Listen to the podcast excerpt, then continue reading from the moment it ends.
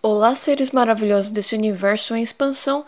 Meu nome é Julia Bresolin e está começando mais um episódio do quadro de Olin Cosmos aqui no podcast Missões do Planeta. E para comentar o nono episódio da série Cosmos, a Space Time Odyssey, apresentada pelo físico Neil deGrasse Tyson. Lembrando que esse quadro é o resultado de uma votação lá no Twitter em missal_eso, onde os seguidores escolheram a série Cosmos para ser comentada episódio por episódio aqui no podcast, com o objetivo de produzir conteúdos extras durante a pandemia de Covid-19 e incentivar as pessoas a tomarem medidas de precaução, higiênicas e, se possível, de quarentena para evitar a propagação do novo coronavírus.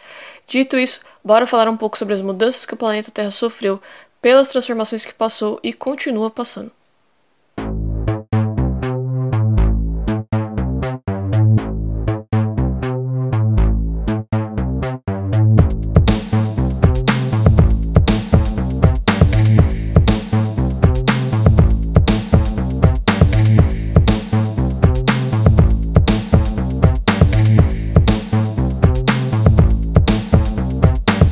Essa falsa sensação de que a gente está preso no chão e que a Terra está paradinha, e não digo no sentido dos movimentos de rotação e translação.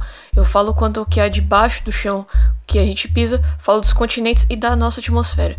Tudo está se movimentando o tempo todo. Claro que a gente só percebe isso quando um tornado surge, quando um tremor é sentido, quando há um terremoto em lugares muito povoados ou vemos imagens de catástrofes resultados de uma tsunami.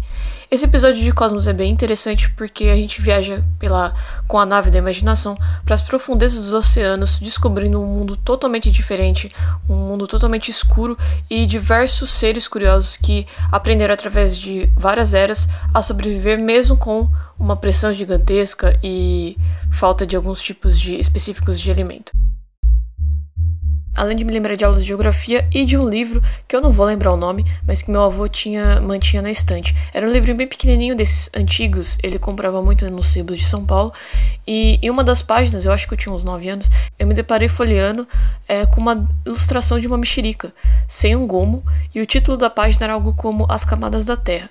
A página pedia para imaginar a Terra como aquela mexerica. A casca seria a nossa crosta, a pelinha em volta do fruto, e aí cada, no caso, parte da fruta seria algo da Terra, sempre relacionando, no caso, com as camadas né, interiores da Terra. O legal é que com uma simples ilustração, que nem era colorida, na parte em que faltava um gomo, dali saiu uma flechinha dizendo algo como esse é o núcleo da Terra.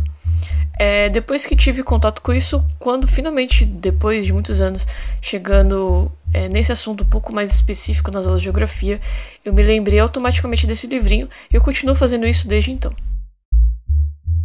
Não sei porque eu tenho dificuldades de gostar de alguns episódios de Cosmos e alguns outros episódios eu acabo não gostando do começo, mas depois é, o episódio por algum motivo me prende, me chama atenção. Talvez eu acho que dá a entender que alguns episódios têm um tipo de narrativa um pouco diferente. Eu não sei se é só comigo isso, mas esse episódio foi bem bacana porque dá uma perspectiva é, pra gente de que parece que a gente tá aqui parado, mas embaixo do chão, praticamente. Tá tudo se movimentando.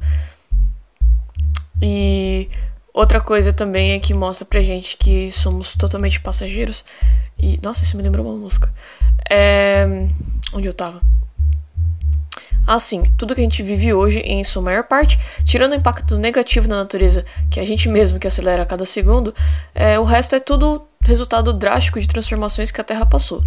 Um asteroide colidindo com o planeta, é, incessantes dias de escuridão numa atmosfera tóxica, um mundo de fogo e um mundo de gelo, e a constante evolução e adaptação das espécies para cada um desses ambientes. Eu confesso que para mim ainda é muito difícil entender alguns conceitos relacionados às rochas da Terra, essa parte de geologia mesmo e um pouco até de arqueologia, como por exemplo é, nesse episódio e naquele outro episódio sobre chumbo, onde fala um pouco sobre montanhas e Grand Canyon e o Neil deGrasse tem, é, usa como ele pega um, uma dessas, dessas rochas e tal e mostra pra gente que cada camada é, representa uma passagem do tempo. Eu fico meio perdida quanto a isso, preciso dar uma pesquisada para mim, pelo menos aprender um pouco. Mas fora isso, o episódio é muito bacana, muito legal, muito interessante e eu, eu, eu gostei, eu gostei pacas. E claro que para variar, Cosmos traz diversos outros assuntos nesse episódio, mas pela primeira vez eu acho que ele focou bastante é, em um único ponto, sem mudar, sem, sabe, misturar os temas. Então eu acho que esse é um, um daqueles episódios que são temáticos mesmo, não, não diverge muito. É, então, caso você queira deixar algum comentário sobre o que você achou desse episódio, é, fala lá no Twitter em missal_exo. Só marcar lá e deixar sua opinião.